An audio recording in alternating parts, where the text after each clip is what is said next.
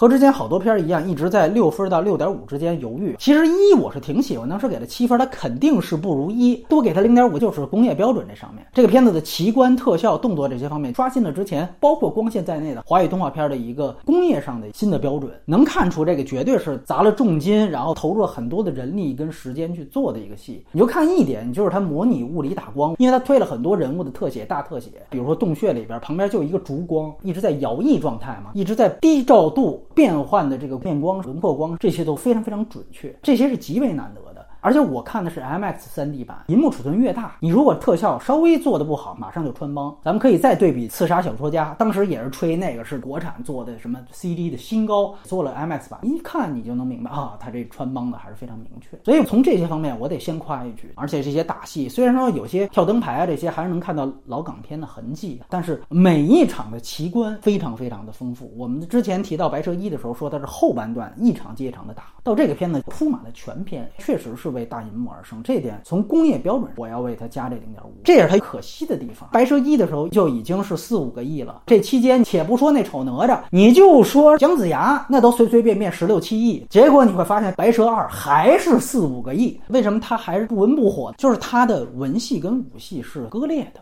甚至你可以说，他的武戏铺满全篇呢，还牺牲掉了他文戏很多可以做精致的地方。在文戏里面，其实这个电影只有一个目标，那就是找白蛇。白蛇到底是谁？包括我对白蛇的这个感情，它围绕的都是白蛇这一个人物。所以这是他文戏的核心。而武戏的核心呢，其实你找不到。硬说的话，就是逃出这个修罗城。本质上，这两个目标压根就不统一，而且还都牵扯出太多无关的打戏。最典型，所有关于小狐狸的戏几乎全是废戏。他那儿就是给青蛇这儿塞了张车票。如果说第一幕小青到了这修罗城，随便一路人甲给了他塞一张车票，他直接到那双层巴士上打法海，然后直接就去贪吃蛇，那直接跳到第三幕就结束了。所以整个这个公路片前面所有的打戏其实全都是废的。更何况，他还牵扯出了牛魔王，就是所谓许仙和那个司马之间的一些街头械斗，这全都没有必要。哪怕是最后贪吃蛇，都跟青蛇跟白蛇之间的这个最核心的文戏感情没有任何的关系，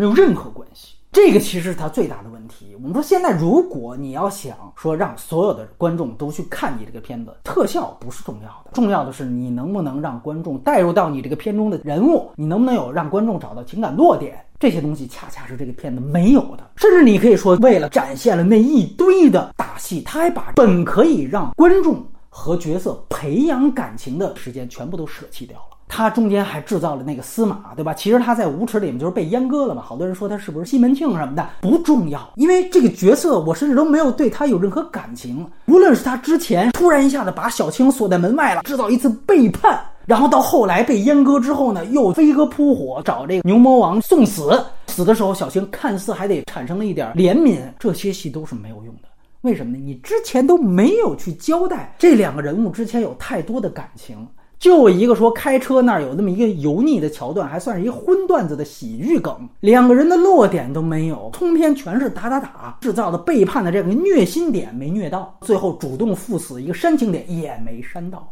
因为你全都打去了，你现在再回去看丑哪吒，可能当时观众出来的时候想的都是哇，最后又变身了，炸裂了，包括画卷那一场。但其实你现在真正能记住的，反而是丑哪吒从小就特别孤独，没人跟他玩儿。但是这个时候，爹妈还坚持跟他去踢毽子，冒着被他打成重伤的危险。最终他能成为一个合家欢，父母孩子一块儿都来看的。要说比特效，那我甚至说这比哪吒特效还牛逼，场面还大，动作戏还多，但是就是票房能差十倍。我也不是说观众就一定对，所以我说我要给他多说两句好话。包括你说和他年初的这个哪吒重生一块儿做的这个，把古代角色搬到现代这样一个高概念，我觉得也非常棒。而且我估计他们是不是之后要做一个这种新神榜复仇者联盟？因为之前已经把孙悟空跟哪吒都引出来了，包括这敖丙这部再把青白蛇和他那预告二郎神，哎，最后攒一起打造一个复仇者联盟，整个这个布局想法这些都没有问题。问题就在于你这个戏大大的让武戏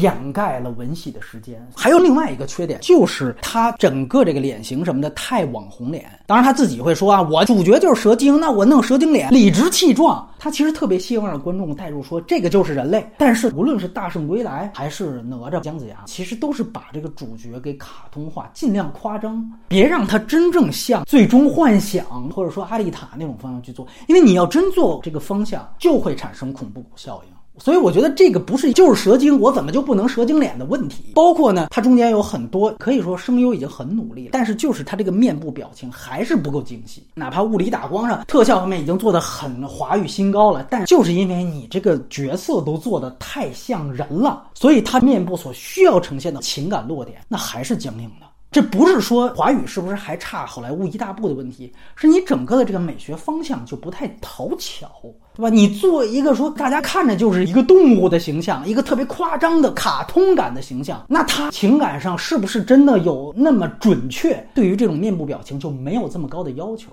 你现在把一张又一张的冯提莫的脸往上一摆。